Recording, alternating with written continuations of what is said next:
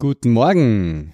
Heute ist der 30. Jänner 2017, ein Montag. Mein ungewohnter Termin für unsere Aufzeichnungen und unsere Live-Sendung. Es hat auch gleich ein bisschen dazu geführt, dass sich das Ganze ein bisschen verzögert hat, Montagsverkehr, gell? Genau. Ja. Ähm, an den Mikrofonen der André Servus. und der Tom. Wir haben die Episode 111. 111, 111. Jawohl.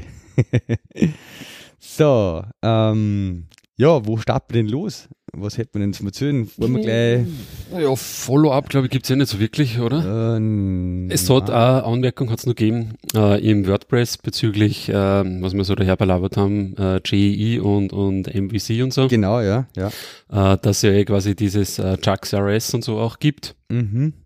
Ja, eh, genau, aber Diese das gibt's halt jetzt auch noch nicht äh, quasi so lang. Ja, ja. Und naja, okay. Mhm. Gut, ich mache gleich nochmal unsere Live-Postings, dass wir live sind. Dann haben wir vorher gerade mal geschrieben, wir haben das verzögert sich ein bisschen. Ja, ähm, wollen wir vielleicht ein bisschen ein Recap machen von der ScriptConf? Genau, wieder Ja, wollen wir mit ja. dem mal starten?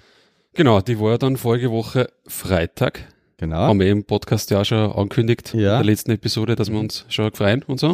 War ein bisschen ein anderes äh, Format, also zum zeitlich einmal für eine Konferenz. Der Stefan hat das ja so gemacht, dass das einfach quasi am Ende der Woche, äh, nach der normalen Arbeitswoche, man da hingehen hat können, weil es sozusagen am Freitag Mittag gestartet ist und dann sozusagen Open End gehabt hat halt, Genau, das hat er damals, glaube ich, auch im Podcast, wo er da zu Gast war, schon erklärt, dass er das so machen will, gell? dass sie so planen, genau, Mhm. dass es einfach angenehm ist für die Leute, die arbeiten, dass sie halt am Vormittag arbeiten gehen können und dann zum Mittag quasi zur Konferenz. Die ist ja relativ zentral gelegen. Genau, ja, Linz. in Linz drinnen, in der Landstraße eigentlich.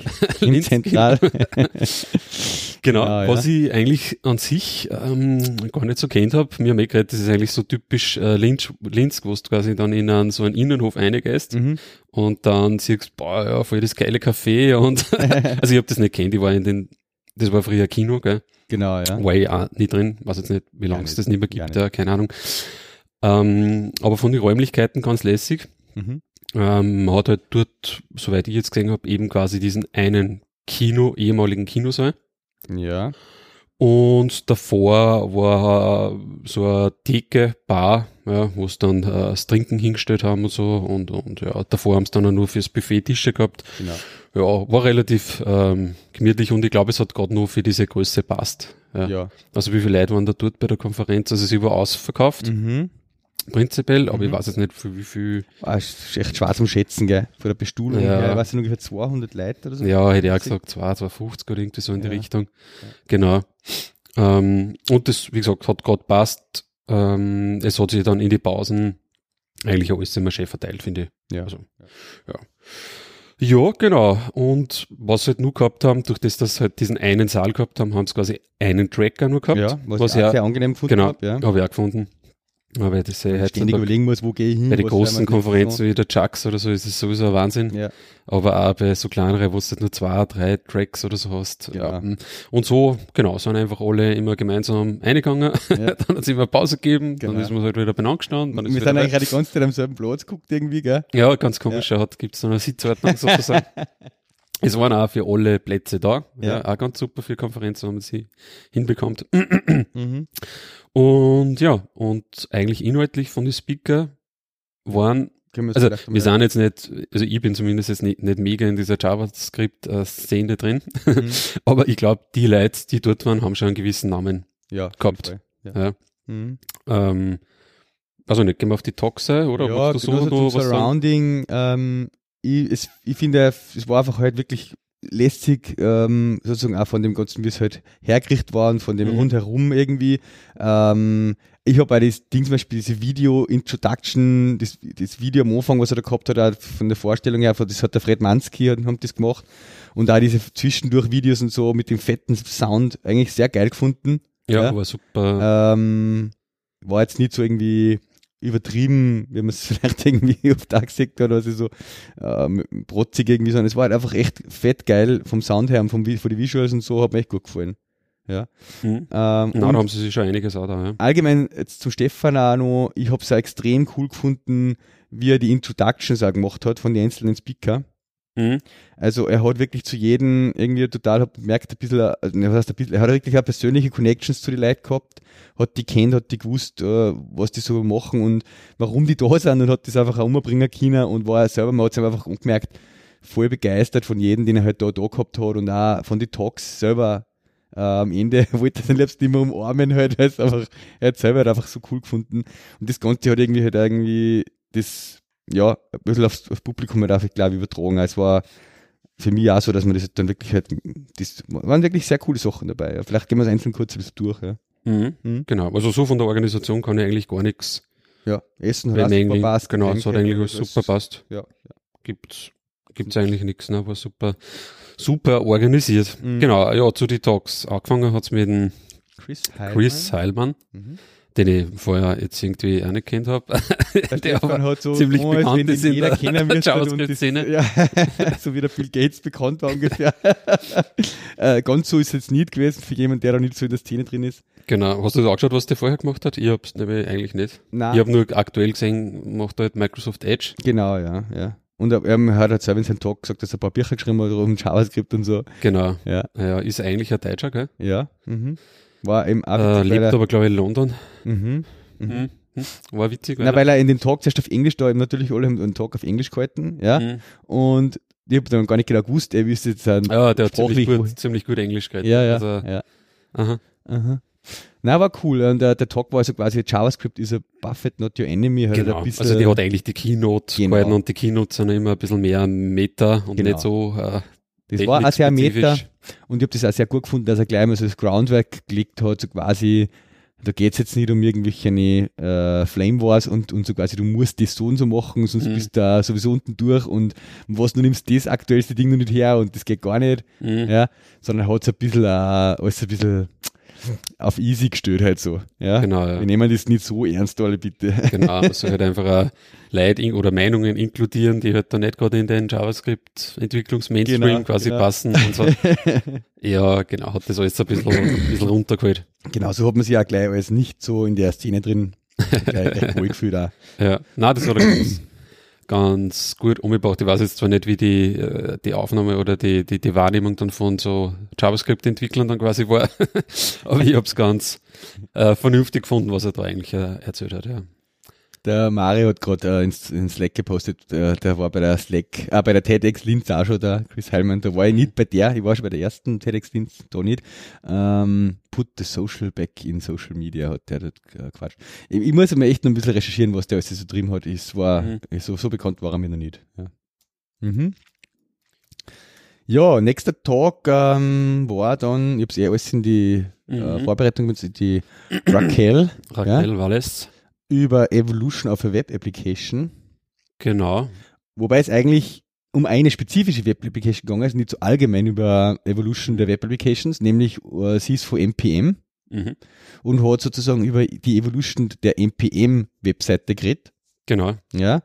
Äh, NPM ist der Node Package, nein, nicht, ist nicht der Node Package Manager. Man würde glauben, Mhm. aber NPM steht nicht für Node Package Manager, hat sie uns auch gleich mal am Anfang erklärt, sondern eben für eben einen Package Manager, der halt da zu Zeiten von Node entstanden ist. Mhm.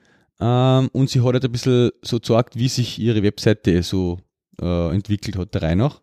Und welche, war ganz witziger, weil sie auch so Sachen drinnen äh, quatscht über, gut, sie haben sich dann halt irgendwann hingesetzt, was nehmen wir jetzt her für, wir brauchen jetzt wirklich einmal ein, ein ein Framework, nehmen wir dann Ember oder Angular oder, und so haben sie ein bisschen Sachen überlegt.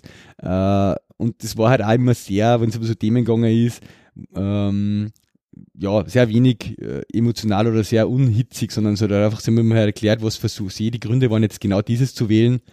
Äh, und äh, auf, auf Basis halt einer Anforderungen und Fakten halt. Und ja, wenig emotional, jetzt sage ich mal, nicht so wie es sonst oft aufgeladen ist, so quasi, ja, ah, äh, du kannst eh nur das nehmen, weil das ist das einzig wahre. Mhm.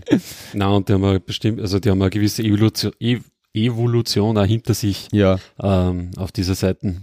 Mhm. auch von diese Frameworks und JavaScript-Libraries, die es da einsetzt und dann genau. ist er ein bisschen auf das Testen noch eingegangen, Mhm. was dann auch ja, ein bisschen umgeschwenkt sind dann. Ja. Ja, war ganz, ja, das war ganz äh, interessant. Ich meine, es ist halt auch krass, dass die halt, äh, da wie viele Millionen Downloads die halt haben und wie viele Zugriffe die eigentlich auf der Seite nicht haben, weil das einfach doch ein sehr zentrales, äh, sehr zentrale Komponente ist von Mhm. sehr vielen JavaScript-Anwendungen. Und ähm, dass die am Anfang halt auch also so Probleme gehabt haben mit der Suche und dann hat irgendein externes Team die eine gescheite Suche Ja, und das ist dann- eigentlich immer nur so, das hat mich gewundert. die ist dann inkludiert Also, dass das nicht gebaut haben, eigentlich dann Ja. über, selbst über Elasticsearch oder so. witzig eigentlich, ja. Und da, dass dann halt irgendwie vorher das natürlich alles Open Source gehabt haben und dann irgendwann die Company gegründet haben, weil sie gemerkt haben, sonst, äh, da hebst du halt einfach das nicht von wegen, äh, ja, Serverkosten und so weiter, dass du das alles Mhm. betreibst vernünftig. Mhm. Ja, Ja, es hat wieder so mein Dings halt bestätigt, was du das ausschaust auf die Internetseiten oder ja, wenn du es halt so hörst, so, so NPM Package Manager und so und denkst, ja, geil, wird voll oft verwendet und die ganze Community verwendet es und ja, es muss jetzt da das Mega-Team dahinter sein. mhm. Und das sind in Wirklichkeit auch nur ein paar Leute. Ja. ja, so zehn ungefähr, hat's gesagt, sind Genau, sie war halt die erste Mitarbeiterin überhaupt. Da. Genau, ja. Und ja, die halt da eigentlich auch genauso wie jede andere Softwareentwicklungsgrätschen irgendwie da mit, die, mit, keine Ahnung, Suche nicht hinbringen, ja. Ja, genau, ja. Und so Das Geschichten. Das ist ja. echt äh, ganz interessant, ja. Mhm. Mhm. Genau, das, ja. Ja. Mhm. Dann hat der Nick Graf über Serverless geredet. Genau, Introduction to Serverless. Genau, Nick Graf ist äh, aus Wien, oder? Mhm. Ja. Ich glaube, ja. Ja, ähm, und die haben da eine Firma gegründet, auch die nennt sich Serverless, aber er hat allgemein halt ein bisschen über das Thema Serverless geredet. Mhm. Ähm, ist ja auch so ein Trend, kann man sagen, im Moment, ja. Mhm. Und äh, hat auf jeden Fall vom Talk her das so gut gemacht, dass man sich eigentlich ganz gut was vorstellen kann drunter und auch mir halt so quasi während des Talks irgendwie halt Ideen gekommen sind für, wo das passen würde. Ja. Ja. Äh, was hat er da gesagt? Ich meine, wir haben ja kurz mal drüber geredet, weil ich es ja mal für meine E-Mail-Probleme und so weiter einsetzen probiert habe.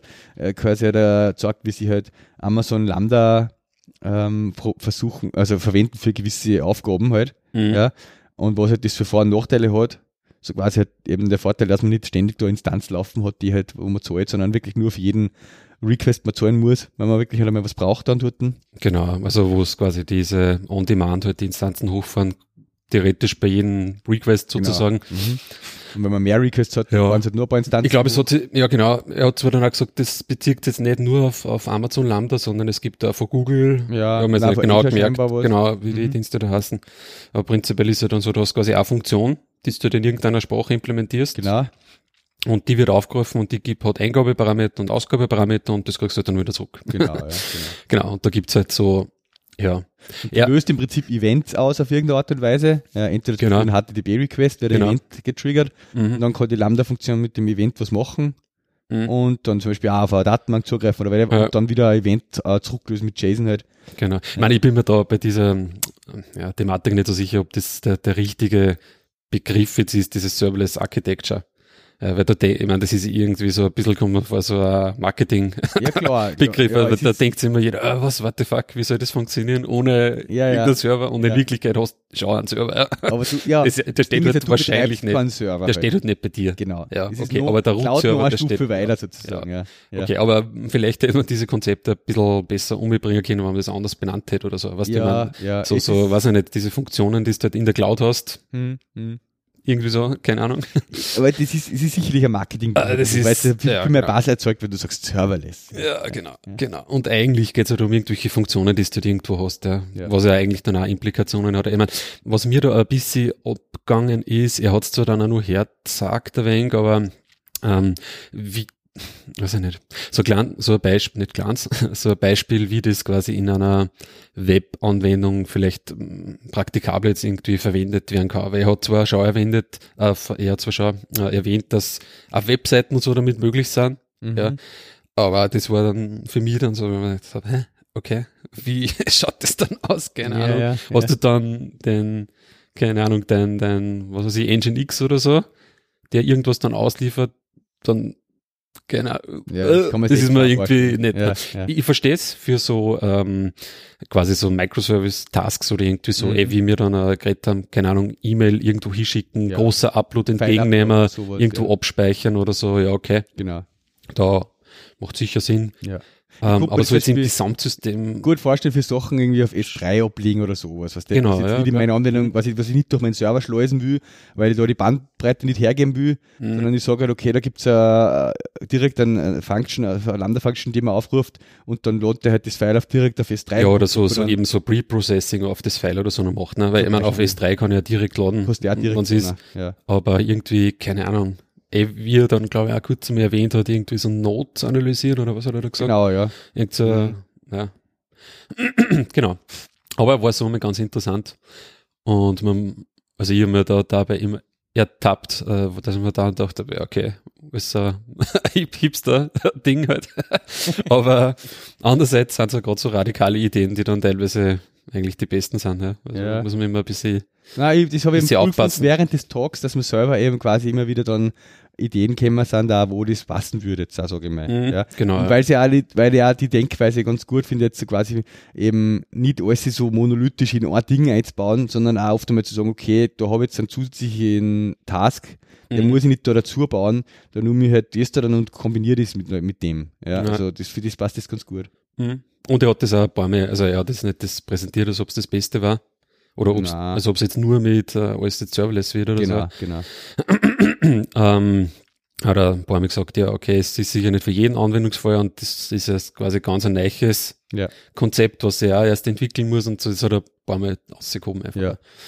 Das, das finde ich eben auch gut. Es zieht sich allgemein durch, dass keiner da dann die äh, Wahrheit mit Löffel gefressen hat halt und das so verkaufen will halt, dass das jetzt einzige Mhm. Wahre ist. Es war eigentlich kaum irgendeine Präsentation dabei, okay, vielleicht die vom Riesberg, genau, ähm, wo sie jetzt wirklich ein Produkt oder so präsentiert so, hätten oder ja. eine Library Mhm. jetzt. Mhm.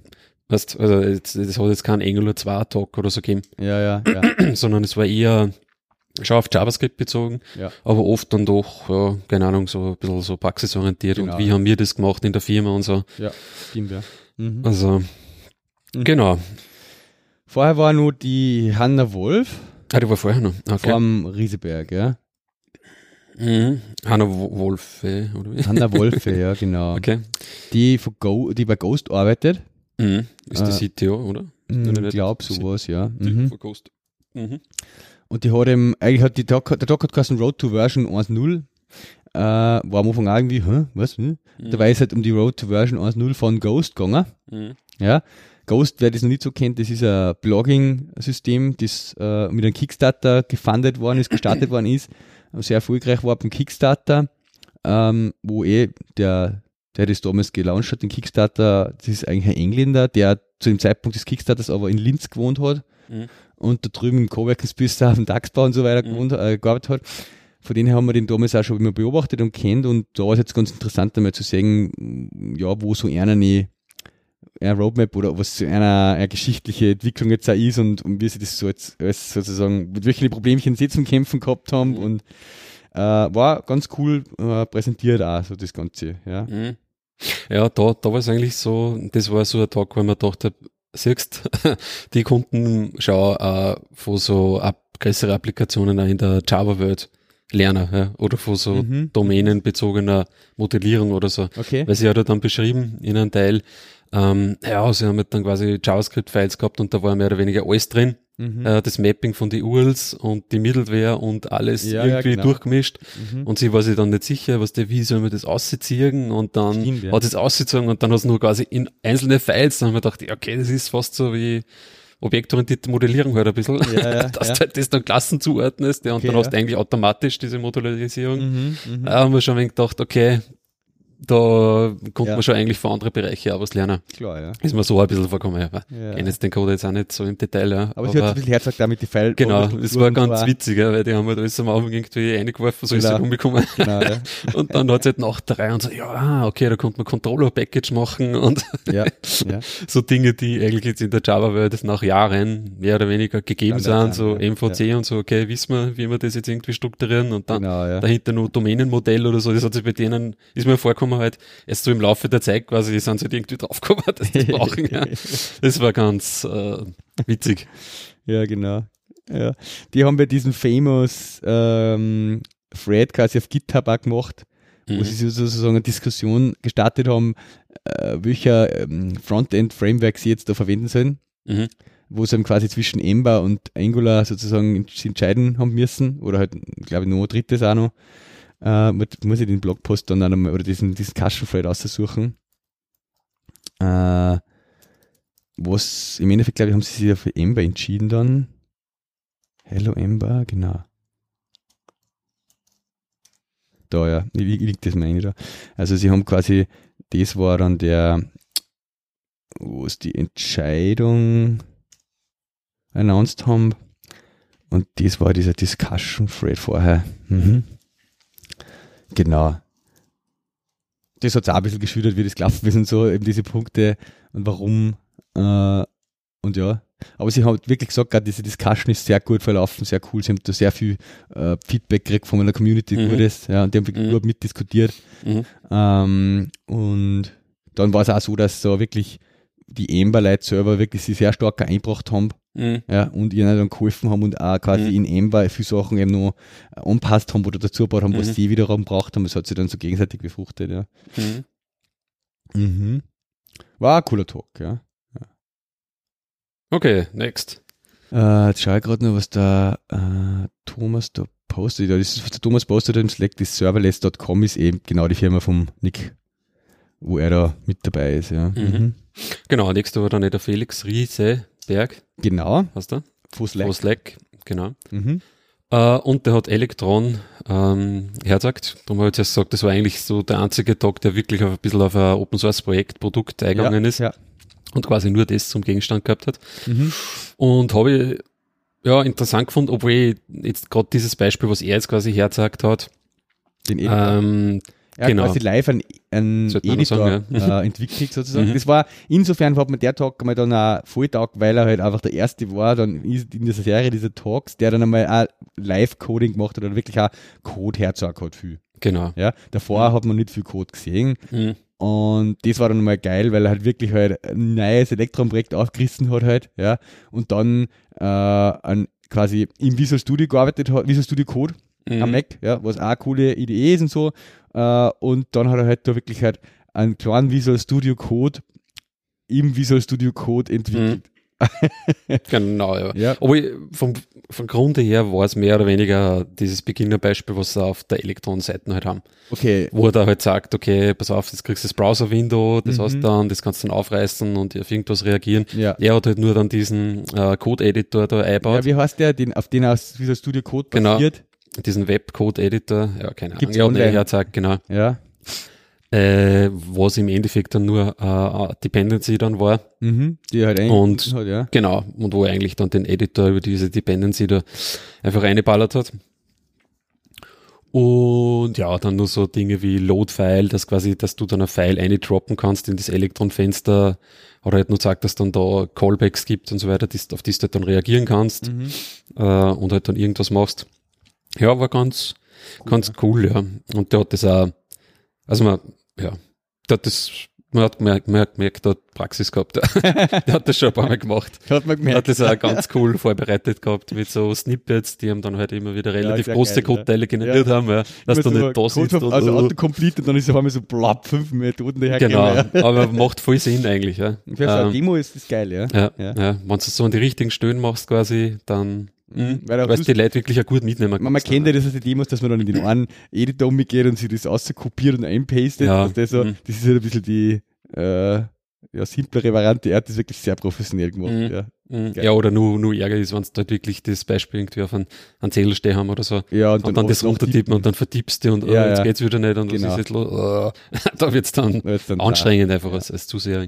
Genau, also der hat das aber ganz cool gemacht. Mhm. Und der hat einen extrem, äh, so einen extrem fitten Eindruck gemacht eigentlich. Also der hat, glaube ich, erzählt, war er nicht vorher bei wo? Hey, Microsoft oder was hat er gesagt? Ich glaube, ja. Jetzt Slack. Und er hat halt gesagt, ja, wann, wann sie sowas haben wollt, quasi wie Elektron, also quasi halt ein, ein Browser-Bundle mehr oder weniger, was du dann auch installieren kannst und wo dann der Webanwendung drinnen läuft. Mhm dann auf jeden Fall das verwenden, weil er hat, er hat gesagt, er ist durch ziemlich viel Schmerzen durchgegangen. Jetzt haben wir nur irgendwas dass baut, das in die ganzen Linux-Varianten unterstützen. Und genau, da hat er irgendwas noch erwähnt, dann zum Schluss, das weiß ich jetzt immer ganz sicher nicht jetzt das reine Elektron, sondern jetzt, sie haben noch ein eigenes Packaging-Ding Packaging ja, gebaut. so diese CLI, oder? So ein Command-Line, genau. Genau. Weil sonst Wo du das halt generieren kannst, das Genau, das ganze Webpack-Zeug und und das so. alles, weil Genau. sonst das so mühsam war. Er hat gesagt, er sitzt halt immer eine Woche dabei, damit er die Packages von einer Release rausbringt, Mhm. weil halt das, jedes System irgendwie so eigens geschissen will halt, ja. Stimmt, stimmt, ja. Ja, äh, das war witziger, weil ich hab da ein Foto gemacht von dem Tag und hab das dann tweetet äh, mit eben, sein Namen ist, was ist endlich Finally Live Coding mit, mit Visual Studio Code halt und hat die auch äh, drinnen gehabt mit dem Ad halt und dann hat mich Visual Studio Code retweetet während der Konferenz da dann, er Twitter-Account. Mhm. Die haben irgendwie 70 oder 78.000 Follower, also Aha. 68.000 und dann ist auf einmal mein Twitter-Ding voll rumgegangen, ding, ding, ding, ding. Aber war geil. geil, ja. Also hat er echt cool gemacht. War sehr cool zum Zuschauen. Ja. Muss ich nachher noch den Link lassen schauen. Habe ich auch nicht gewusst, dass da quasi ein Basis-Code-Editor im Web schon gibt, auf dem das Visual Studio Code Mhm. eigentlich da basiert. Ja, Ja. Den du eigentlich da so einfach inkludieren kannst. Da ist die ganze Autocode-Vervollständigung so funktioniert da eigentlich im Web schon, ja. Mhm. Ja, ähm, und dann waren noch Okay. zwei, gell? Die Franziska Hinkelmann, Mhm. die bei Google arbeitet, in München, Mhm. ja. Genau. Frau Dr. Hinkelmann. Genau. Und die macht dort eine Performance, äh, sozusagen Optimierung von der V8 Engine, Mhm. die ja im Chrome als Google, äh, als das JavaScript Engine verwendet wird und auch im Node und so weiter. Mhm. Ähm, ja, war, war irgendwie auch ein sehr cooler Talk, sehr technisch natürlich, Mhm. total über Optimierung halt von Compiler und so, ja, bis oben auf Maschinencode. Mhm. Aber man hat schon gesehen, man hat dann ein bisschen einen Einblick gekriegt, so quasi, es ist nicht so Magic, sondern halt, was die da tun. Und du hast dann eher gesagt, das ist halt auch, äh, wie im, du kennst das von Groovy, so Mhm. quasi, das, wie heißt das, Call, Call Call-Side-Caching und Call-Side so. Das hat, also das hat aber eigentlich so ein Beispiel, was da quasi jetzt durch äh, beschrieben hat einmal. Genau, so ja. Vom JavaScript-Code-Snippet bis auf dem generierten und optimierten Maschinencode, ja, genau, was sie quasi dann mit diesem Call-Script, oder wie, wie sie eigentlich dieses Calls, Call-Side-Caching so, ja. äh, unterstützen, Genau. was da jetzt ab, Wo abgeht im sozusagen einfach, wenn der Funktion aufgerufen wird mit einem Objekt, dann Genau. quasi gemerkt wird, äh, in einer Map-Ort die Struktur des Objekts Mhm. und wenn dann Return Objekt.x gemacht wird, wie Mhm. man auf das hinkommt, Offset 1 zum Beispiel. Ja, weil das Genau, die erste Property genau. ist in dem Objekt. Genau. Und dann Mhm. kann er das nächste Mal, wenn ein Objekt von, mit der gleichen Struktur daherkommt, Mhm. sofort einfach den Return-Wert Offset 1 liefern Genau. und muss nicht Also wieder alles das heißt analysieren. generell bei diesen dynamischen Sprachen, durch das, dass sie eben dynamisch sind und durch das, dass Methoden und Properties und was der Teufel was zur Laufzeit dazukommen, entfernt Ja, werden ja. können oder sonst was, äh, ja, kannst du den Weg und sagen, okay, du klapperst jedes Mal bei jedem Methodenaufruf quasi alle Möglichkeiten halt ab, die es irgendwie gibt, ja. Ja, Oder die, die Optimierung ist halt dann, dass das im Endeffekt dann cached, ja, und du auf Basis von bestimmten, keine Ahnung, äh, Parametern halt dann schaust, okay, wie lange kann ich jetzt dieses Caching quasi aufrechterhalten? genau, ja. ja. Im Endeffekt jetzt ganz abstrakt. ja Und das hast du in Groovy eigentlich auch genauso und da ist eigentlich in Java 7 ähm, ja quasi ähm, Unterstützung von der VM direkt dazu gekommen für dieses Call-Side-Caching, Mhm, was da eben die, die VM auch bitte, das machen sie in, in JRuby, ähm, der, nein, jetzt fällt mir nicht ein, wer heißt, weißt du, der Hedios, nein, nicht Hedios, das war klar schon, wurscht, ähm, die waren da sehr, sehr äh, dabei, dass das einbauen eben Mhm. in JRuby und haben da etliche Bugs gefunden in dieser Oracle-Implementierung und ja, Okay, genau. Ja, war mir, muss ich sagen, nicht so bekannt bis jetzt, wie das funktioniert. Ja. Mhm. Das cool. Ja, es war ganz interessant, eigentlich, ja. Kann man sich dann vorstellen, was die da die ganze Zeit tun. Ja. warum Ja, und warum ja. das dann so schnell wird. Ja. Ja, ja genau. Mhm. Mhm. Ja, und sie hat auch in diesem, das war mir auch nicht so bewusst, aber okay, im Chrome gibt's ja dann auch diesen Profiler-Tab, Genau, äh, ja. der immer das mir einmal schauen, ja. runterkommt und wo es eigentlich dann wirklich auch vom, vom Compiler oder eigentlich von diesem Optimizing Compiler halt auch die Meldungen siehst. Genau. Wenn ich jetzt irgendwas äh, nicht optimieren kann, weil es immer wieder mit unterschiedlichen Parametern aufgerufen wird oder so, ja, ja. oder Argumente. Am Ende hat man dann auch die Message verstanden quasi. Genau, am Not Ende. genau. optimize too many optimizations. Genau, genau. Ja, Ja, die cool, hat ja. das ganz cool gemacht, da war sie ziemlich ruhig dann. Ja. da haben sie mal geschaut, die JavaScript-Entwickler. Aber ja, man, das war eigentlich einer von meinen, ja, ja doch, Lieblingstalks, hat man gedacht. Ja, war Mhm. sehr, sehr ins Tiefe gegangen. Halt, Mhm. ja.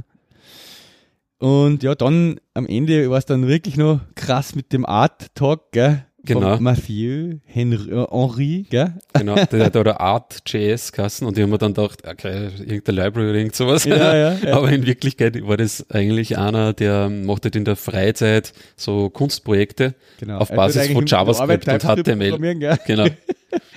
Aber das war wirklich, und das war für mich also faszinierend, weil, ich meine, das ist so eine Art, ein bisschen aus, äh, aus der Demo-Scene, Scene, sagt man halt, wenn man früher halt da diese, äh, in diese 64er und Amiga und so weiter halt die möglichst wenig Bytes braucht haben, um irgendwie eine geilen Visuals und, und Soundsachen, Effekte da vor die Spiele, die es gecrackt haben, Hits programmieren, Mhm. äh, machen halt die wirklich, ja, da gibt's ja diese Contests einmal mit äh, 1K, JavaScript oder was ich, ganz wenig Byte, äh, Mhm. was du halt brauchst, um mög- möglichst geile Effekte halt zu machen. Und der hat dann wirklich auch da im Visual Studio Code da dann obergehackt, eine Wurst von JavaScript Code, die aber wirklich eigentlich man viel, bis zu drei Viertel dann irgendwie das äh, Präsentation habe ich eigentlich nur verstanden, was er tut. Mhm. aber wirklich halt so Schritt für Schritt hat er da halt äh, hin so a, auf ein Canvas voll die geilen Effekte gedrawt halt. Ja. Äh, so Punkte, die halt herumgeflogen sind und verwischt sind und verschiedene Richtung geändert haben und immer schneller und wieder langsamer geworden sind und äh, dann hat er noch den Sound dazu gemacht, Mhm. mit, mit, was da verstanden hast, da machen wir die Bassline Genau, macht und mit alles dem Drum und halt nur JavaScript, Nur ja, ohne, JavaScript. ohne irgendwelche Bibliotheken, halt Genau. APIs oder dann Schauspruchen für die Audio-Geschichten und so. genau, ja. die hat der Browser bietet, ja. Aber auch das ganze Drawing und so hat er halt quasi alles in einer Canvas genau. gemacht. Und ja. den Sound halt wirklich mit äh, Hüllkurve und, und Byte-Werten Mhm. und so eigentlich ja, und berechnet. Mhm. Saugeil war das, ja. Mhm. Und es ist echt geil zum Mitschauen gewesen, so wie das Schritt für Schritt halt so zu dem geworden ist, was dann am Genau, Ende also dargestellt der hat wird. wirklich runterprogrammiert eigentlich. Ja, der hat keine fertigen Ding gehabt, der hat es Ja. quasi von null weg. ja. Immer mit Timing-Werte gerechnet Ja. und hat das so echt Also man geil. hat gemerkt, das macht er schon. Ja. also geil, wie er dann irgendwie mit dem Audio angefangen hat und dann die Noten und die äh, Takte und die Genau. Blätter und so dann so, da, was der dann wieder die Werte gehabt Mhm, hat zum wo Verwenden quasi dann, so wie lange dauert, dauert Variablen, und ja. so. Saugeil. Und er hat dann eh zum Schluss immer ein Buch empfohlen und das können wir da glaube ich noch mal Ja, erwähnen. Das genau, gibt eh Link schon rel ja. relativ lang, vielleicht haben wir es auch schon mal erwähnt im Podcast. Ähm, das ist The Nature of Code, Mhm. heißt das? Ähm, genau, natureofcode.com kann man sie digital kaufen, kannst da, die haben da, genau, die, die waren ja die, die von der Preisgestaltung da mal ein bisschen neue Wege gegangen sind, wo du quasi auch selbst den Preis dann angeben kannst, den du bereit bist zu zahlen für das Buch und so und bla bla bla. Egal. Und auf jeden Fall, ähm, in diesem Buch werden genauso Dinge beschrieben, eben so, so Grafikgeschichten, wie kann man das modellieren oder so Audiosachen, ja. Und da ist also, der geht wirklich von null weg und erklärt er das quasi von der Pike auf und da genau mit solchen Codebeispielen halt. Genau. ja. Genau in diese Richtung, wie es er eben äh, äh, da implementiert hat, der Wiederkasten, Henri. der Henri, Das war aber der Nachname. Mathieu Henri. ja, er hat mehrere Vornamen gehabt. Genau. Er hat der Stefan alle aufgelistet. Da genau, Nature P- Code. Zero One, okay. Also das Nature of Code kann man sich mal kaufen, ja. Mhm. kehrt, kehrt eigentlich fast ins Bücherregal. Klingt, klingt eh spannend. Ich hab's ja. ist halt auch wieder, ja. Müsste man halt einmal so richtig durchackern, so ein Buch, ja. Nein, bitte Ah. selber. genau, und, und selber gehen, weil sonst, was es durchlässt, so, uh, Genau, du musst wirklich Äh, mit experimentieren wahrscheinlich. Ja. genau, Ja. musst du ein wenig experimentieren. Mhm. Ah, Jetzt muss ich schauen. Ja, Mathieu Henry, so schreibt man den, genau. Ja, und das war's dann, oder? ja, das Äh, war's dann. Dann ist quasi äh, Party gewesen. Mhm. Oder Party, ja. Alles in allem, wie gesagt, von der von den Themen und die Speaker und so war es wirklich. Ja, ich finde das war, finde ich, ein gutes Beispiel von einer Konferenz, die zwar auch große Sponsoren gehabt haben, Mhm. Hatte, Ego, bla bla bla, Mhm. die ganzen, oder Usersnap, ähm, aber wo die jetzt da keine, äh, äh, wie sagt man, Standeln, Booths Ja, schon, aufgestellt haben schon haben, hinten, äh, ja. ja, die Karriere hat die halt mit einer Dingsbums, Gaming-Dingsbums, ja, oder- ja. Aber sie haben jetzt nicht so aktiv akquiriert Ja. oder irgendwie so in die Ja. Richtung, ja. So wie es bei anderen. Konferenzen war. Das habe ich ganz, Ja. ganz nett äh, gefunden. Aha. Und generell, also die Talks waren extrem kurzweilig, finde ich, weil die Konferenz hat um eins, hat dann in, oder viel nach eins, hat es angefangen. Genau. Und um neun oder vier nach ja. neun oder so Mhm. war es im Endeffekt aus, der letzte Tag. Ja. Und mir ist eigentlich gar nicht lang vorgekommen. Nein, nein. Es war das Publikum auch super cool. Also ich habe wirklich sehr Ja. viele bekannte Gesichter getroffen, aber Mhm. halt auch voll viele, was ich noch nie gesehen habe. Ja, klar, das sind halt dann auch mehr wirklich eine Werbeagentur Ja, und so ja. und so, Witzig, ja. so, so das mit Bilder Mhm. machen. Das mit Bilder machen. Das mit Grafik und so. Das so ist das schön ausschaut. Genau. Das was wir nicht kennen. genau. Da sind wir quasi in eine andere Welt eintaucht, Genau, sozusagen. genau. Nein. Ja, aber cool, ja.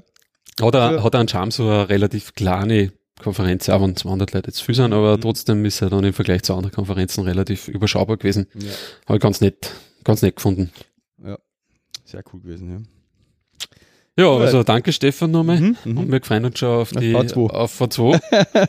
Dann nächstes Jahr dann, ja. genau. Dann wieder hinschauen, ja. Ja, jetzt war Scriptconf äh, Review. Mhm. Dann gehen wir noch, äh, ein paar andere Topics hätten wir auch noch heute. Ja, Ähm, iOS 10.3. Was Genau. war da? Ist die Beta rausgekommen? Genau, das ist die Beta rausgekommen von 10.3 und ist insofern interessant, weil da ein paar Sachen, das ist nicht so äh, Bugfixes nur sind, sondern halt, okay, es ist eher eine größere Version im Prinzip, weil es nicht kein Punkt-Release ist, sondern halt schon ein Miner. Ähm, aber was da spannend ist, ist, jetzt sind mit der 10.3er iOS-Version wird jetzt sind auch schon Apple-Filesystem kommen. Mhm. Das heißt, jeder, der sich die Beta installiert hat, ist schon drauf. Mhm. Und man merkt, man wird halt wirklich jetzt dann auch für die Consumer relativ bald einmal vom HFS Plus sozusagen bei den ganzen iOS-Geräte auf Apple-Filesystem switchen. Ja. Ja, was spannend ist, weil das haben sie im Prinzip erst jetzt ja vorgestellt. Mhm. Und sie haben Bei der gesagt, im, wie war das? Bei der WWDC halt, WWDC, ja. und sie haben gesagt, im Laufe des Jahres 2017 wollen sie eigentlich alle ihre Geräte dort hinbringen. Mhm. Und dass iOS jetzt da das erste ist, ist eigentlich auch spannend, ja. Aber es ist wahrscheinlich auch einfacher, weil halt da nicht so viele verschiedene Partitionen und Größen und so weiter, sondern hast du halt einfach deine eins, der ein, jeder, da ist eben definiert, wie das Filesystem ausschaut schon, Mhm. ja, von dem du ausgehst. Mhm. Was ich da cool finde, ist das ja im Prinzip, äh, zur Info auch nur, aber man fragt sich dann vielleicht, hm, wie macht er da die Konvertierung? Muss ich da irgendwie gleich viel Platz frei haben, wie ich voll habe und so, aber das macht er quasi in place. Mhm. Das heißt, er schreibt halt die ganzen Metadaten zuerst einfach nur neu Mhm. und dann schreibt er das so da rein nach um halt. Mhm. Ja? Okay. Also das, das finde ich ganz geil. Also, dass das jetzt schon so weit ist, dass das funktioniert quasi.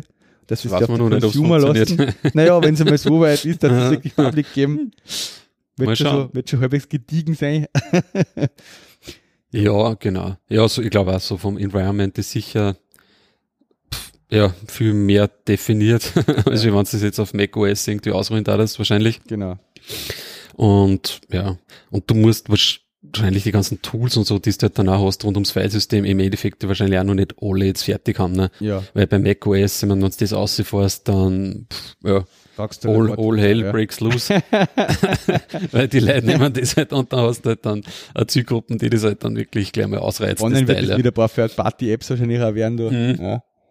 Aber beim iOS denke ich mir, ich meine, iOS ist ja krass, weil es halt so Millionen und hunderte von Millionen von Devices sind, was halt das aussehen. Genau, ja. Also, Da kriegst du ein bisschen ein Feedback, Ja. ob es funktioniert aber so jetzt in der Beta hast du jetzt ansonsten keinen direkten Vorteil oder irgendein Feature dadurch. Gell? So, weil, also sie rollen jetzt quasi nur mal das Filesystem nicht. Genau. auf der unteren Ebene sozusagen aus. Ja. Du kriegst eigentlich nichts mit davon und wahrscheinlich dann in iOS 11 oder irgendwie so, dass vielleicht dann schon die ersten, Genau, es ist die Frage, ob du dann eben für die Apps quasi APIs anbietest, die das irgendwie nutzen können, so quasi, dass der Ort, ja, du kannst jetzt so Snapshots machen, zum Beispiel, was der und Rollbacks Mhm. und so zeigen wird. Ist das vielleicht für- sie wahrscheinlich für selber, Updates und so weiter sparen. das werden sie wahrscheinlich selber für, für die iCloud-Backups und was der Teufel was Beispiel. verwenden. Genau, ja. Das haben sie auch in, in, in ETP, glaube ich, auch diskutiert, gell, habe Ja, ich eine genau. halt noch. Ja. Ähm, ich glaube auch, dass das nicht jetzt irgendwie da freigeben Ich glaube auch nicht. für die äh, dritte Anbieter, aber die Ja. werden es jetzt selber, eh, eh gerade so Backup-Geschichten sind, glaube ich, prädestiniert. Ja, ja. Ähm, aber interessant, dass das eben in einem 10.3er Mhm. Update quasi machen. Ja. Also ähm, da gibt's eben dann die Spekulation oder der Serial Cruiser hat dann gesagt, ja, wahrscheinlich wollen sie eben das quasi schon bereit haben, damit es dann in der nächsten großen iOS-Version schon irgendwas, irgendein Feature, darauf genau. basieren können. Genau, Oder brauchen sie es für irgendwas oder so, weiß man nicht. Ja, ja. Genau. Mhm.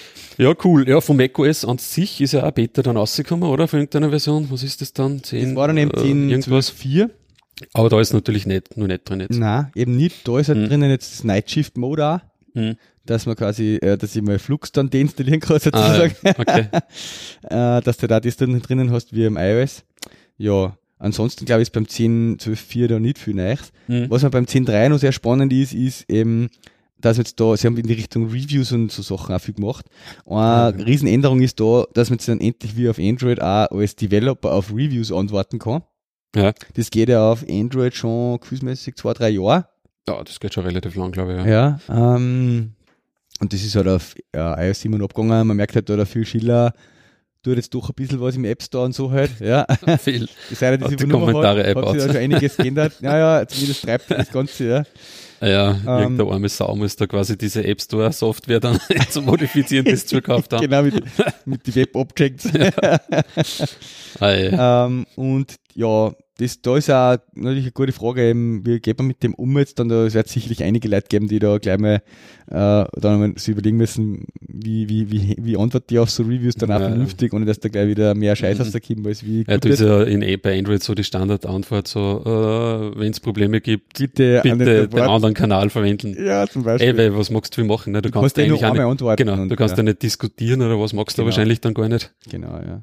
und kannst ihm eigentlich nur E-Mail-Adresse weitergeben oder so. Eben, wir haben das bei Android auch schon Zeit jetzt gemacht. Ja, man, du schreibst halt manchmal, kannst du eine kleine, einfache Hilfe geben und sagen, das Feature, was du suchst, ist eh da, schau Mhm. da und da, ja. Mhm. Äh, und wenn es wirklich, in den meisten Fällen ist halt, verweist halt auf deine E-Mail-Adresse, wo du halt Support. mehr helfen Mhm. kannst. Ja. ja. Ähm, und was auch spannend ist, ist, dass es jetzt quasi dann einen offiziellen Weg von Apple gibt, um äh, Ratings zu abzufragen Aha, okay. In der App. Ach so, ja, das hat's ja, das war ja bis jetzt immer irgendein Hack oder so. Ja, oder? viele Leute haben halt quasi verschiedenste, ich meine, da gibt's ganze wahrscheinlich Doktorarbeiten drüber, Aha. wie man für quasi vernünftiges Star-Rating kriegt halt.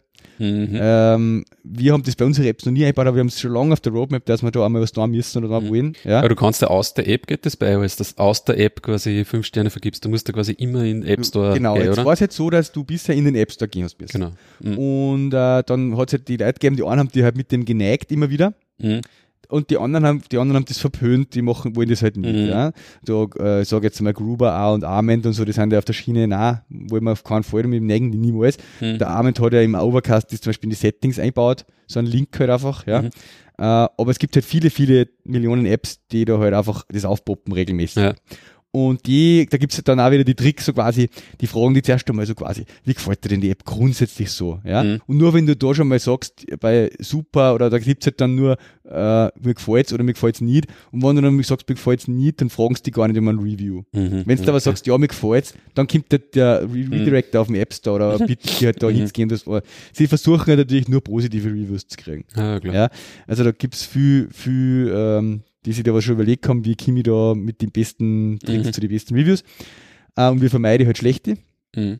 Und jetzt ist so, dass halt Apple eine offizielle API baut, die da einen Dialog in der App anzeigt, ähm, wo du dann direkt in der App auch schon die Ba- Ster- Sterne da hast Mhm. und auch den gleich schon fünf Sterne anklicken kannst oder einen oder was. Aha, okay. Und dann zack ist das erledigt. Du brauchst nicht mehr in den Mhm. App Store gehen. Ja, ähm, das finde ich insofern interessant, weil ich selber gebe extrem selten eigentlich Ratings her. mhm. Ja, aber ich denke mal, wenn ich das in der App einfach mit einem Klick machen würde können, würde ich das Mhm. tun, wenn Mhm. man die App das fragt. Mhm. Weil ich einfach nur den Button, Dr- Klick hier an, 5, 4, 3 oder 1, ja, Ah, okay. zack, erledigt, würde ich tun. Mhm. Ja. Ähm, und sie haben da ein paar Sachen eingebaut, die App darf das nur dreimal im Jahr tun, Mhm. ja, weil Okay. es gibt ja das Ding bei den App Store, das ist ja so, jede neue Version resettet ja diesen Genau. Tweet Ja. Deswegen tanzt das auch immer wieder, Mhm. ja. Äh, also dürfen es aber nur dreimal im Jahr tun. Das ist Mhm. ein Hard Limit eigentlich. Mhm. Und äh, der User kann in die Settings irgendwo in seiner iPhone einstellen, er würde es nie sehen. Mhm. Dann kriegt er nie so einen Dialog in keiner App. Mhm. Ja. Okay. Also finde ich ganz spannend und dass halt da sich was überlegt kommt und was dann. Und ich glaube, Mhm. das, ich glaube, fußmäßig wird das allgemein die Menge der Reviews in die Höhe treiben. Mhm. Weil viele User da so gehen wird wie mir, denke ich mal, dass du halt sagst, okay, wenn mir nicht das ständig neigt, ja, dann klicke ich da einfach mal auf die Button, auf diese Sterne drauf, die ich mir halt gerade fragt. Und wenn ich da nicht viel Umweg habe, ist das Mhm, gleich genau. erledigt. Ja. Ja. ja.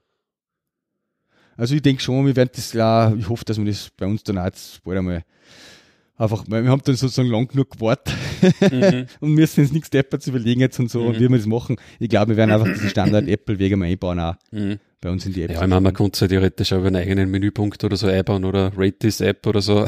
Dann muss das ihm ja nicht direkt ins Gesicht ballern, in, den jetzt Benutzer. in, kurz ist ja in die Settings irgendwo einbauen oder sowas, ja. Genau, Oder äh, About-Screen oder, ja. Genau, irgendwo halt oder vielleicht irgendwo prominenter oder so, Genau. keine Ahnung, ja. Genau, das ist sicher. Dann ja. wird's quasi nur mal ein bisschen abgeschotteter Ja, sein ja. und nur einer, der es wirklich bewerten mag, Mhm, mhm. sieht es dann auch, ja. Ja, und für dich haben sie auch noch ein Feature eingebaut, oder? Im iOS. Für mich. Mhm. Für deine AirPods, oder? Ah, ja, stimmt. Stimmt, stimmt. Ja, das habe ich jetzt ganz übersehen, ja. in dem Find My iPhone gibt es jetzt einen Punkt da, wo ich sagen kann, Find My Air, AirPods, Ja. ja. Aber ganz habe ich nicht durchschaut, wie das funktioniert. Im Prinzip ist es irgendwie so, natürlich, wenn sie in Bluetooth-Reichweite sind, Mhm. Kann man sehen, dass sie in Reichweite sind. Genau, dann Und man kann sie. scheinbar einen Sound abspülen halt auch. Ah, okay. Also dann hört man die irgendwie piepsen ein bisschen, die machen dann Mhm. schon einen lauten Ton dann. Mhm. Ähm, und wenn man es jetzt quasi wirklich verloren hätte, wo man ja Mhm. dann, die liegen irgendwo, dann kann man sie nicht aufspüren, aber man sieht Mhm. zumindest die letzte Location, wo es connected waren oder wo sie Mhm. in Range waren, so irgendwie. Irgendwie so, Ja. keine Ahnung. Ja. Mhm. Ja. Ja, das ist spannend, weil ich meine, ich denke natürlich jetzt, wenn ich das eingeschoben habe und nicht connected habe und mir vorhin irgendwo raus, bringt mir das natürlich nichts, Mhm. weil dann habe ich es ja zuletzt connected, connected gehabt, ganz woanders. ja, klar. Also, aber ein bisschen Improvement ist sicherlich, ja.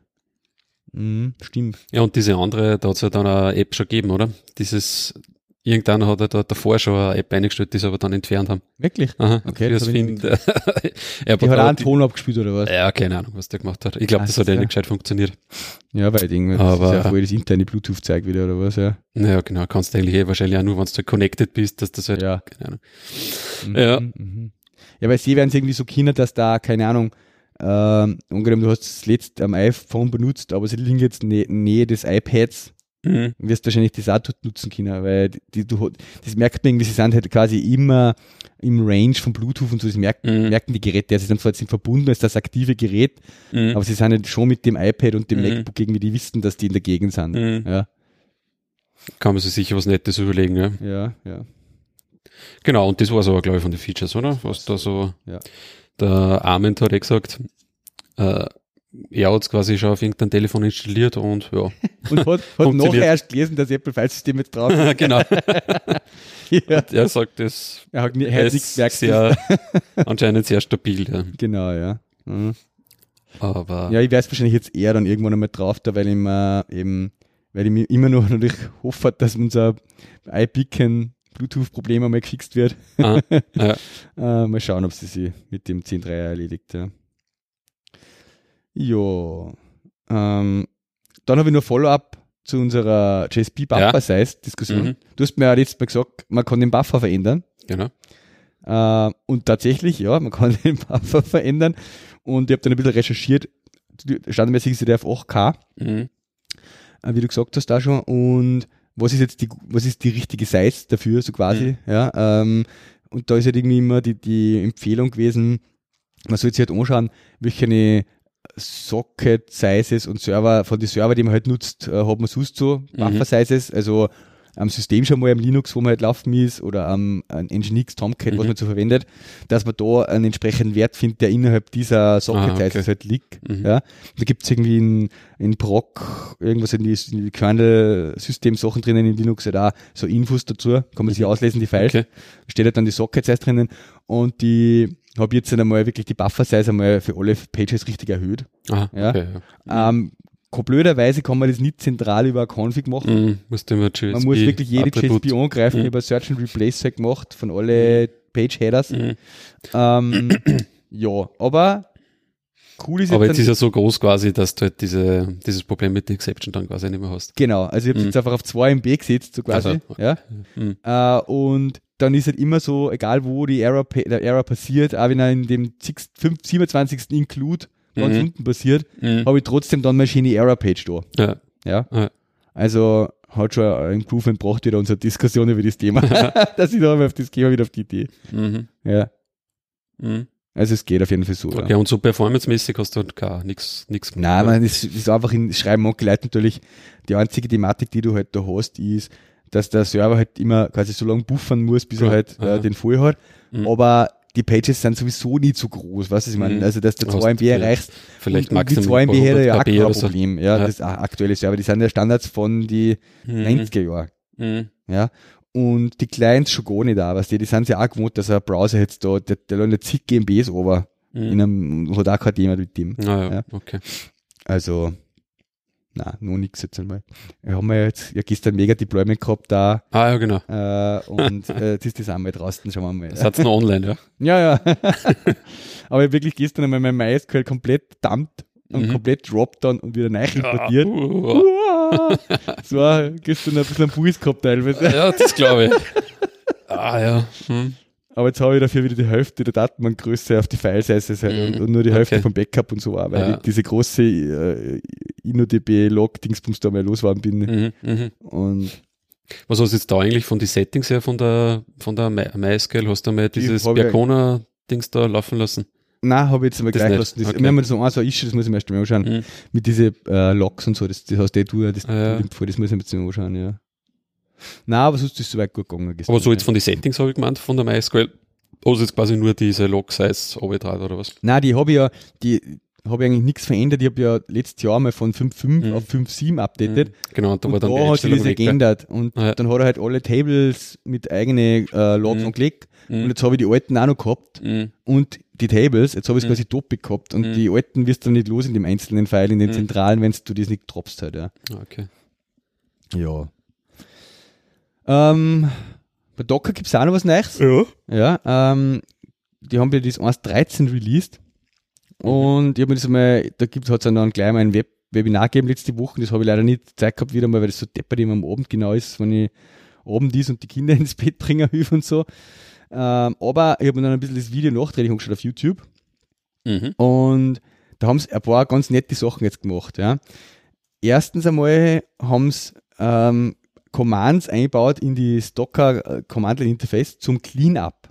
Mhm. Was ich schon lange über irgendwelche, da hat es ja zig so Webs, äh, Tipps und Tricks gegeben, Mhm. wo man halt irgendwelche äh, Pipes-Ketten hintereinander gemacht hat und, und dann irgendwie Aha. rausgefiltert hat, die man löschen will und dann halt, weißt du, zum Beispiel E-Images, uralte, die was rumliegen noch. Mhm. Oder Container, die was schon lange exited sind und nicht mehr braucht werden, ja. Mhm. Äh, das war immer äh, ein bisschen ein Hassel, die so quasi alle wegzulöschen, damit man wieder Platz frei hat, sozusagen. Okay. Ja, äh, und jetzt gibt's halt wirklich ein System DF, wo man halt nachschauen kann, wie viel Platz ist frei und dann ein System Prune Mhm. Command, wo man wirklich halt auch sagen kann, schmeiß bitte alles, was ich gerade nicht brauche, eigentlich einmal weg da.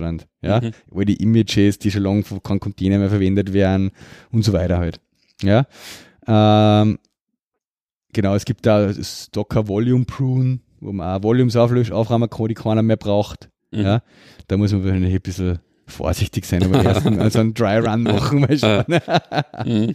Aber sehr cool, weil es ja lang schon Thema ist für mich auch persönlich, äh, wo ich mir denke, Alter, wie rahme ich denn den ganzen Ding wieder auf? Speziell, Mhm. wenn ich so ein System habe, wo ich zigtausende Container immer wieder auf und zu mache mit, Mhm. mit Jenkins, ja, dann bleiben die alle übrig Mhm. und die möchte ich eigentlich gerne mal aufrahmen, ja, Okay. immer wieder. Dann haben sie überhaupt das Command-Line-Interface completely, completely restructured, ja, Mhm. weil vorher war das irgendwie so komisch gemischt, da hat es zum Beispiel gegeben Docker RM, also Remove Mhm. und dann eine ID, dann hast du einen Container removed Ja. und dann hat es gegeben RMI und eine ID, das war dann Image Remove.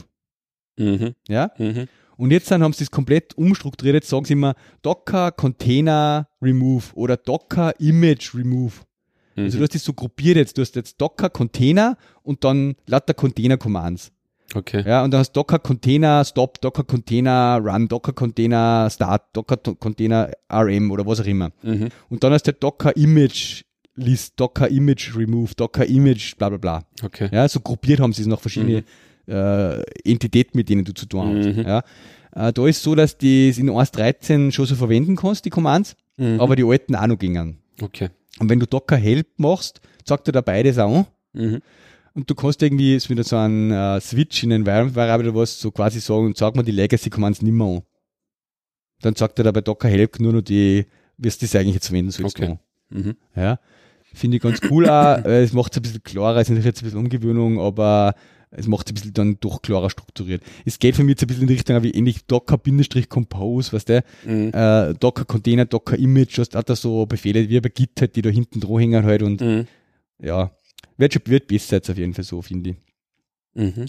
Ähm, ja, was haben sie dann noch gemacht? Ähm, ah ja, beim Bild kann man jetzt quasi auch, was auch viele Leute vorher schon händisch immer gemacht haben, gewisse Steps squashen.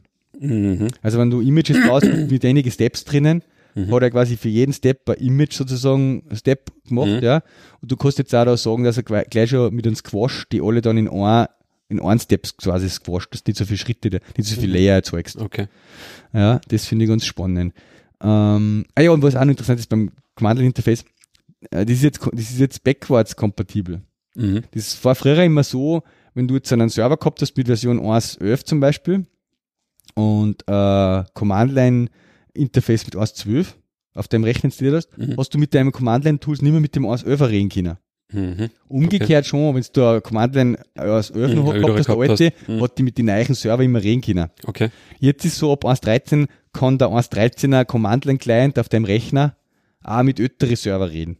Mhm. Ja, Okay. also was auch nicht unpraktisch ist, weil oft installierst du auf dem Mac lokal immer den aktuellen Client, ja, Mhm. und hast aber die Server noch nicht alle updated, Mhm. ja, mit denen du reden willst sozusagen. Mhm. Und jetzt kannst du das auch machen. Okay. Ja. Ja, cool. Weil sonst ist es immer depper gewesen, du musst den, alten Client auch noch haben, Mhm. äh, dass du mit dem alten Server reden kannst. Ja. Mhm. Jo. Generell nochmal zur Ding, der Oscar hat mich am Wochenende mal gefragt, ob ich das mitgekriegt habe, dass heuer wieder DocCon EU geben wird. Mhm. Habe ich gesagt, natürlich, haben wir auch in der, im, im Podcast auch announced. Und ich habe schon im Kalender eingetragen, im Oktober wird es das geben. Und ja, da werde ich schauen. Also, du möchtest eigentlich sehr gern hinfahren. Mhm. Wo ist das? Äh, in Kopenhagen. Kopenhagen. Ah, ja, wieder in Kopenhagen. 16. bis 18. Okay. Oktober. Ah. Genau. Mhm.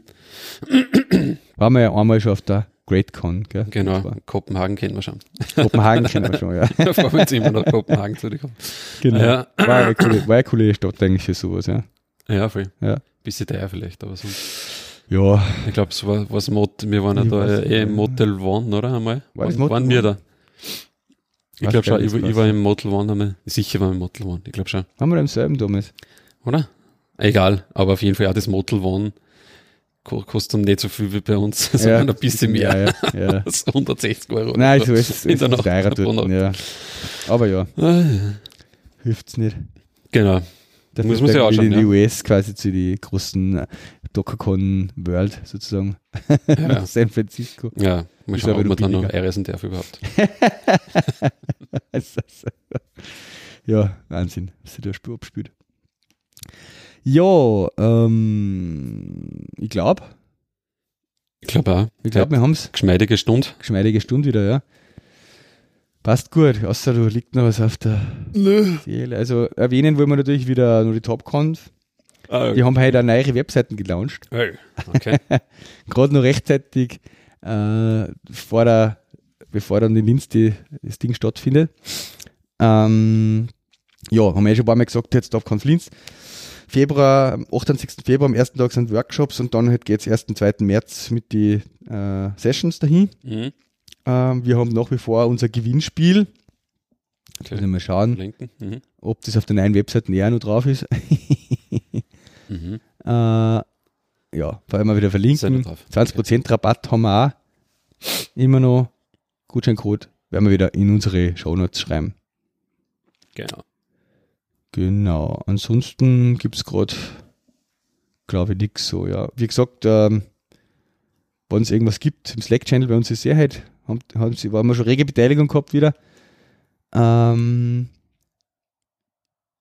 und was schreibt er?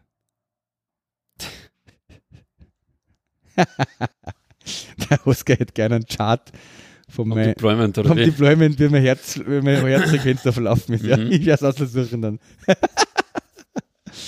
genau. Weil zwischendurch, das war nämlich echt geil bei dem Deployment. Also wir, wir machen jetzt einfach richtig so eine Checklist halt im Evernote da mit, gestern waren es irgendwie 16 Die Schritte, Schritte. oder so irgendwas, Mhm. was wir da rein auch machen, ja. Mhm.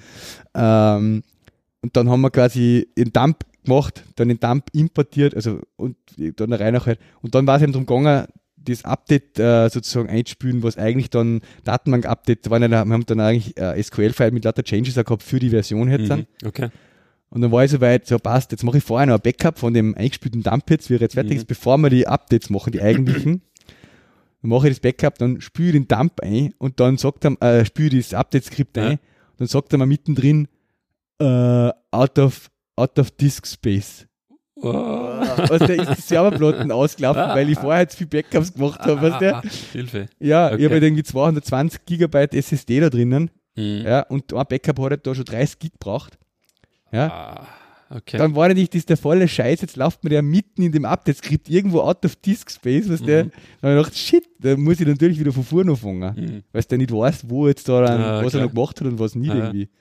Alter, da war sicher die Stelle, wo der Fuß am höchsten war. ja, das glaube ich. Ja, dann haben wir halt wieder quasi per Kona Backup Copy Back quasi eingespielt Mhm. halt. Okay.